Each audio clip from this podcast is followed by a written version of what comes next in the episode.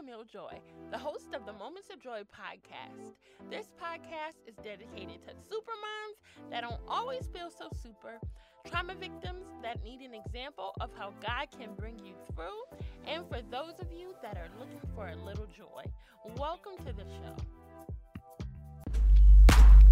I need the joy,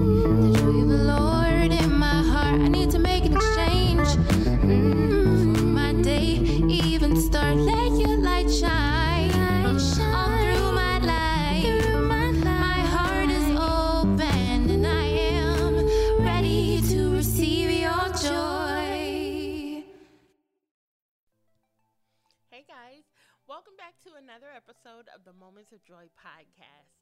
MVPs, I must salute you first, as I do at the top of every single episode, because you make this podcast worth it.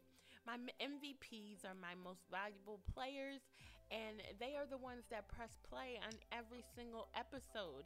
They share, they comment, they subscribe, they um, engage with me on social media. You guys, I have named the real MVP since the beginning of the show. So, thank you again for coming back yet another week. If this is your very first time chiming in and listening to the Moments of Joy podcast, welcome. Welcome to the space. You know, I, I hope and I pray that you find joy here. I pray that you find em- encouragement, empowerment, and motivation in this space. I've dedicated this space to moms and for those that are looking for a little joy. You know, we go through really difficult things as moms, all kinds of things, all kinds of weight that can worry our little hearts. But on this podcast, it is my goal to leave you with every episode feeling empowered and feeling encouraged. And I hope that I have done so this far. So, if this is your first time listening to the show, I want to invite you to go back into the archives and listen to some of the episodes and see what this community is all about. Guys, if you have not already connected with me, I have two brand new places that you guys can connect with me on. You know, I've been talking about Clubhouse, so I'm on Clubhouse. You know, I have a club now, and it's called the Real Moms Club on Clubhouse. We have over 30,000. Can you can you believe this? 30,000 members and followers already, and people who are joining in the conversations that we have there every week. Um, we talk almost nearly every day there. And then we just started a Facebook group in connection with that Clubhouse group. And it's also called the Real Moms Club. So if you are a mom, no matter where you're listening from, from across the globe, you can connect with us on one of those two places. Clubhouse is only for the iPhone user right now, but that's why we created a Facebook group so that we could still be of help and um, unity to the mom. It is my goal on the show to provide you guys with true value. And so on today's podcast, I'm actually going to be handing the episode over to a friend of mine. Now, I have only done this one other time on the podcast. I handed it over to a friend to continue the episode because we were moving from Connecticut to Texas. Today, I wanted to um, pass it over to a friend of mine, Miss Deani Speaks, who has already been on the podcast before. But I had a meeting with her about succession planning and legacy building for our families, and it was so powerful that I invited her to every platform that I could to educate about this information um, for our children and to just really provide you guys with value because that is the goal on the podcast. So, without further ado, we're going to get right into that. Thank you guys for coming back another week and connecting with us. Hello, everyone, and happy Black History Month. My name is Deani Speaks, and I want to thank Camille for the opportunity to come on and discuss a really important topic with you all, and that is succession planning. Oftentimes, this gets put on the back burner because the idea of planning for what may be death feels like it holds a negative connotation and no one wants to have such a heavy conversation. But when we turn and shift our perspective to the idea of legacy building, this actually becomes a really interesting and exciting topic. So, today, that is what we're going to be calling this. This is your succession and legacy planning discussion, okay? We're going to talk about how life insurance plays a major role in this and how Black Americans can actually use this as a tool to close the racial wealth gap. So, whether you are well versed in life insurance products or if this is a brand new concept to you, I promise I truly believe that you will get something beneficial out of this. So, just bear with me for a little while and I think we'll have a little bit of fun. So, jumping right in, when it comes to an insurance policy or insurance contract, there are three major parts that is the owner, the insured, and the beneficiary. For example, if I were to open up an insurance policy on myself, I own it. But because it is covering my life, I am also the insured. Never can the same person be all three positions. So I have to decide who I'm going to leave the benefit or money to when I pass away. And that person takes the role of the beneficiary. Now, if I decide to write an insurance contract for, say, my niece or my child, then I am the owner, they're the insured. I can also be the beneficiary, or I can choose to leave it to someone else. Everyone following along okay? I'm pretty sure. So, very rarely will one insurance product see to all of your needs. So, when people ask me, how much insurance do I really need? Don't worry, I'm going to answer that question for you a little later on. So you have to stick around. See, I have a reason to reel you in. but to get started on what may help you, I'm going to break down two types of life insurance. The first is term. Term life insurance is synonymous to renting. Now, whether it's an apartment or a house, you typically are going to stay for a short period amount of time. You're not expecting to stay there forever, right? And what is one major reason why we may choose to move out? The rent goes up. Every few years or so, you'll receive a new uh, lease and it'll have a new amount. And it's up to you to decide is it worth me staying, getting the same place, getting the same benefits for more money? Or should I move on and start a new lease or contract elsewhere? That is exactly what happens with term life insurance. People can have it for a short period of time um, or even as long as, say, 20 years. But just like with renting, you don't own it. It's not something that's going to build you um, cash or wealth as time goes on. When you decide to get an insurance contract, the amount that you des- decide on is called the face amount. This is the initial amount of money that the insurance company is agreeing to pay out if or when you pass away. Now, I can say I want a term contract for a $100,000, right? That is the only amount of money that will ever be paid out to my beneficiary because that term policy is never going to make more money and change right? Just like with renting. If I were in my apartment and I decide to leave in five years, I haven't gained more money. I haven't earned more from living here in terms of the space. I just give it back and I move on. Very rarely do people actually end up using their term life insurance benefit, but it is still a major and beneficial component to your legacy planning. And here's why. The other type of insurance is permanent insurance.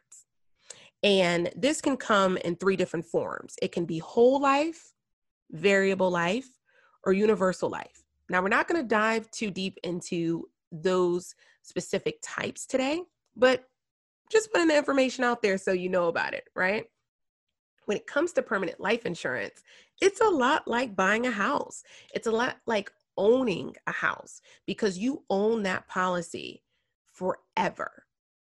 And your life is covered forever. Now, what does your home do for you? It builds equity over time. That ownership grows. The amount and value that it is worth grows. That's exactly what's happening in a permanent life insurance policy. When you pay your premium each month, which is the amount due to keep the policy active every month or whatever period of time you choose to pay it, a portion of it goes to pay for the policy. The other portion goes into a cash value that accumulates over time. Now, the reason why we refer to uh, the well known type of permanent insurance as whole life is because it covers your whole life. You can access that money while you're still living. And this is something that I love to use, especially when someone has a young child, right? If you have, um, let's say, a child really of any age, but if you decide to take your fresh newborn baby who's maybe about a month old now and put them under a life insurance product. Instead of you having to pay it for their whole life, you might be able to customize it to say paying it off by the time they're age 10 or 15. But that insurance covers them their whole life. And you can use the money that accumulates over time to supplement their college education. Or you can use that to gift them during um, their entrepreneur ventures or even for a down payment on their first home. So they can go really straight from uh, crossing that graduation stage to having land and home ownership because you were able to accumulate that money on the side without having to put the full sum amount in on your own. Are you following me?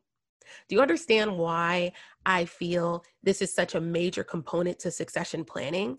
Because it doesn't mean that you're going to have this benefit used only when someone passes away if it's permanent insurance you actually can benefit from it and your children can actually benefit from it while you all are still living. And this is why I believe it's going to be a monumental tool in closing the racial wealth gap here in America because many of us, in truth, may not have hundreds of thousands of dollars to spare to put away over time.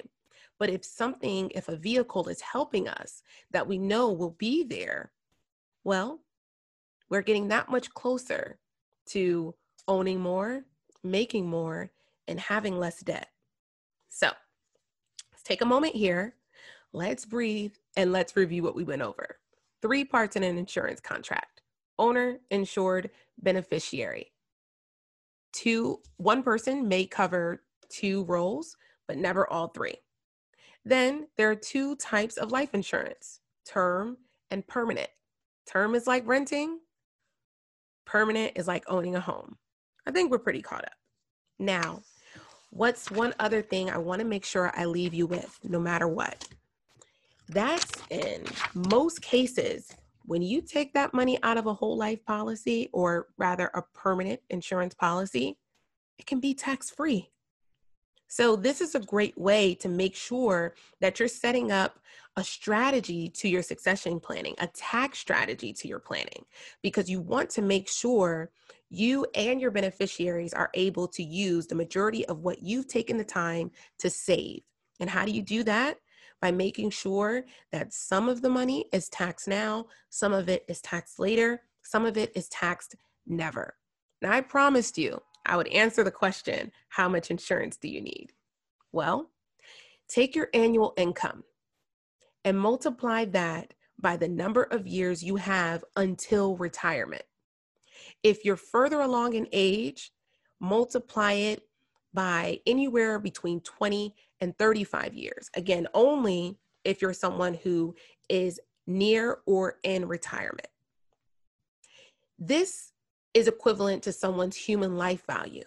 It's the amount of money that they would be contributing over this extended period of time to their family, loved ones, and household.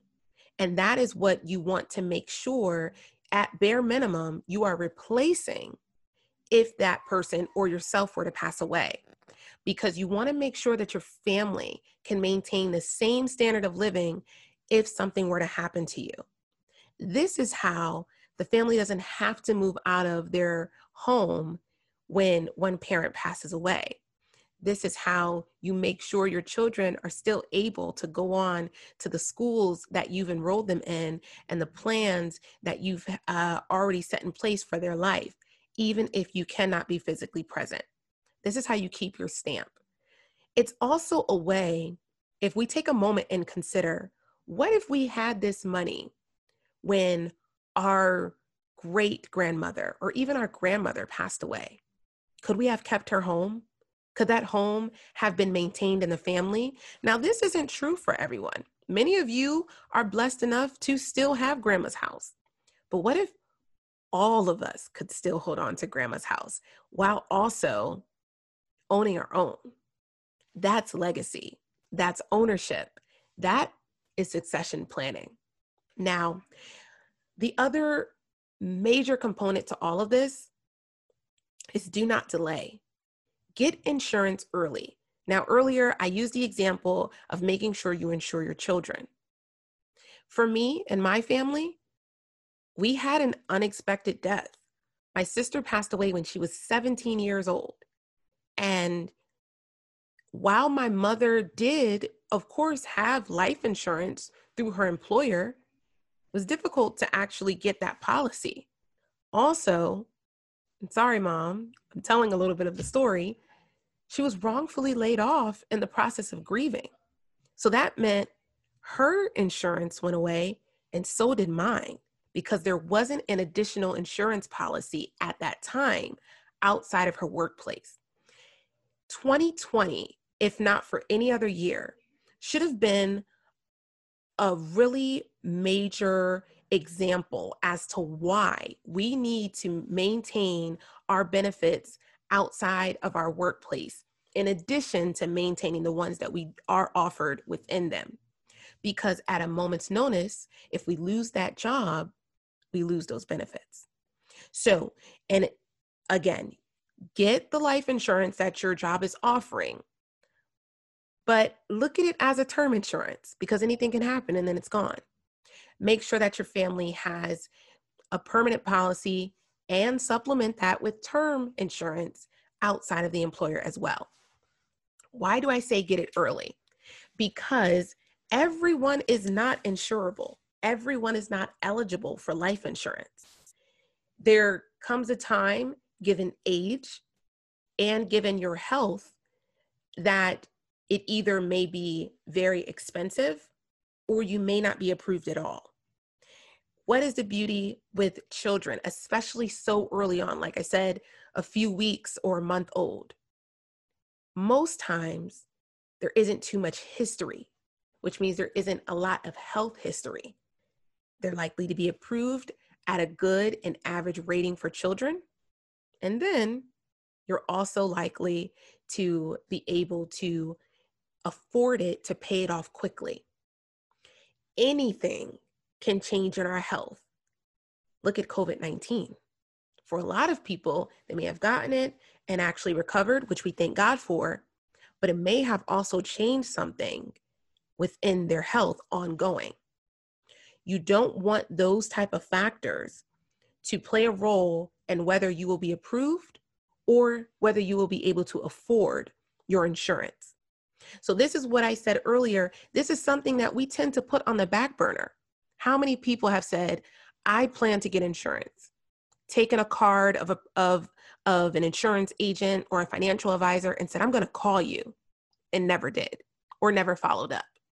It's very easy to put it off because while it's important, it's not necessarily urgent to us compared to other things.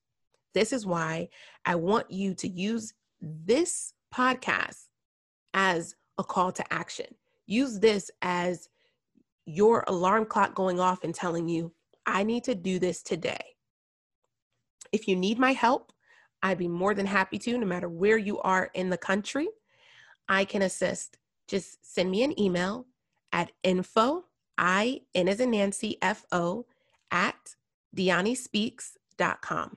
And that is D as in David, I O, N as Nancy, N as Nancy, I E, S P E A K S dot com. I will be so happy to engage and have a discussion with you and your family about your options and how you can cover them for years to come. Now, the reason why I say a conversation with you and your family is because one of the worst things that can happen when someone passes away is we're scrambling while we're grieving. We're scrambling to find if there's an insurance policy, where it is, who has it, and who do we call? That is what myself and people in roles like mine are here for.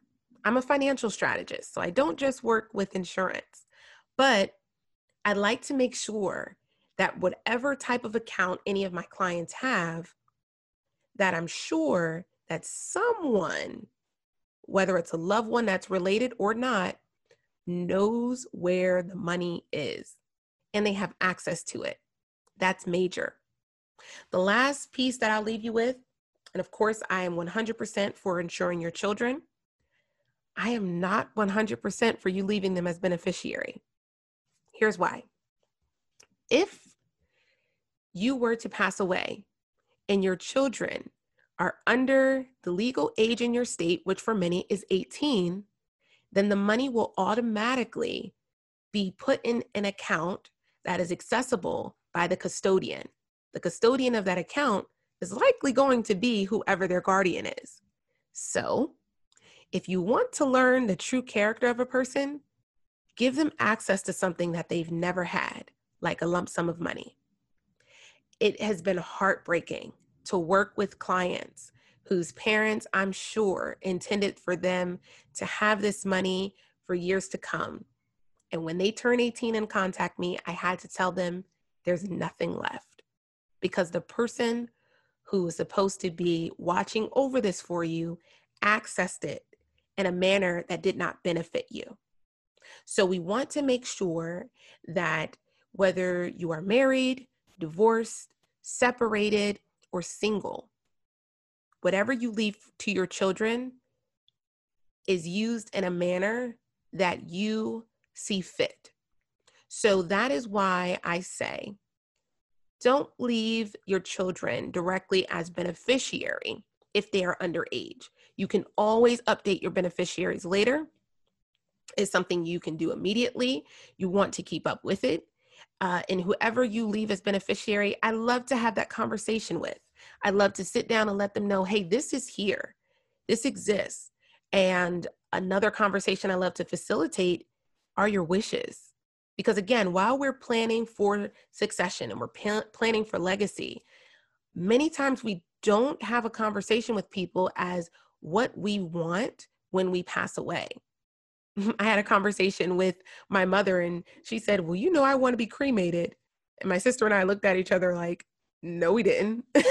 So it was it was great that we knew that then but that is why i put together a family document that details what everyone would like and we started making those arrangements. It doesn't mean that we're planning for negative events to occur we're just making sure that we can handle them in the most peaceful ways when they do. Because you don't want to be scrambling while you're grieving.